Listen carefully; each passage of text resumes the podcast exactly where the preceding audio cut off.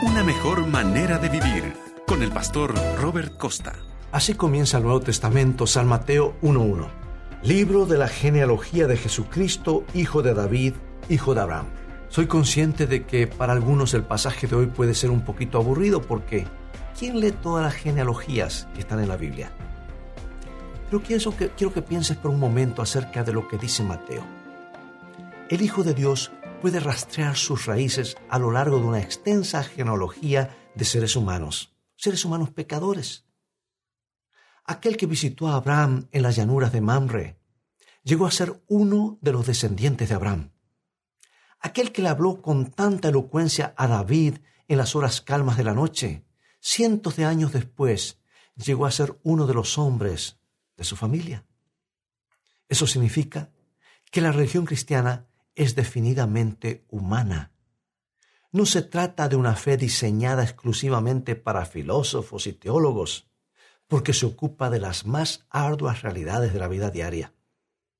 Es una religión que tiene sensibilidad, y aunque se inspira en los pensamientos más elevados del universo, también se vincula con la vida tal cual es, con todos sus defectos y problemas.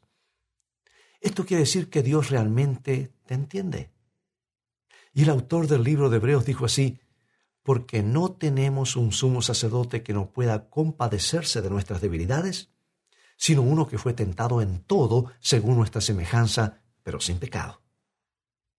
Y particularmente me gusta la forma en la que ha sido traducido este versículo en la versión New English Bible. Dice, porque el nuestro no es un sumo sacerdote incapaz de simpatizar con nuestras debilidades, sino uno que, por ser semejante a nosotros, fue probado en todas las formas posibles. Busca en las religiones del mundo y nunca encontrarás algo que tan siquiera se aproxime al Dios de la Biblia.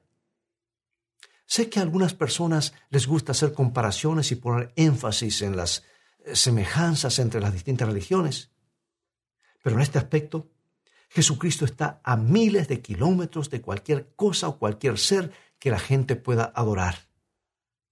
Es definidamente humano, mientras que a la vez es plenamente Dios. Tuvo padres humanos reales y problemas humanos reales. La Biblia dice que sus hermanos lo rechazaron, los dirigentes religiosos lo rechazaron, los líderes políticos lo rechazaron y conoció lo que es el hambre, la soledad y el dolor. En la persona de Cristo, nos encontramos con un Dios que es condescendiente para convertirse en uno de nosotros. Y por esa razón, porque es plenamente Dios y plenamente humano a la vez, está calificado de manera especial para responder a alguna de las preguntas más difíciles de la vida. Mira cómo describe el cantante popular Chris Rice en una canción que escribió para darle la bienvenida a Cristo en el mundo. Entonces vístete con nuestras carnes heridas. Respira nuestro aire y camina nuestra nada. Roba nuestros pecados y astros santos, perfectos hijos de Dios.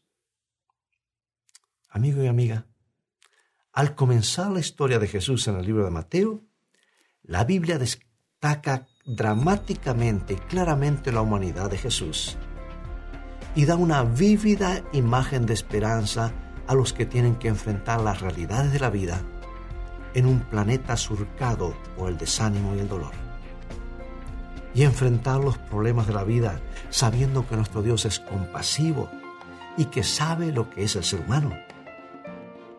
Es realmente una mejor manera de vivir.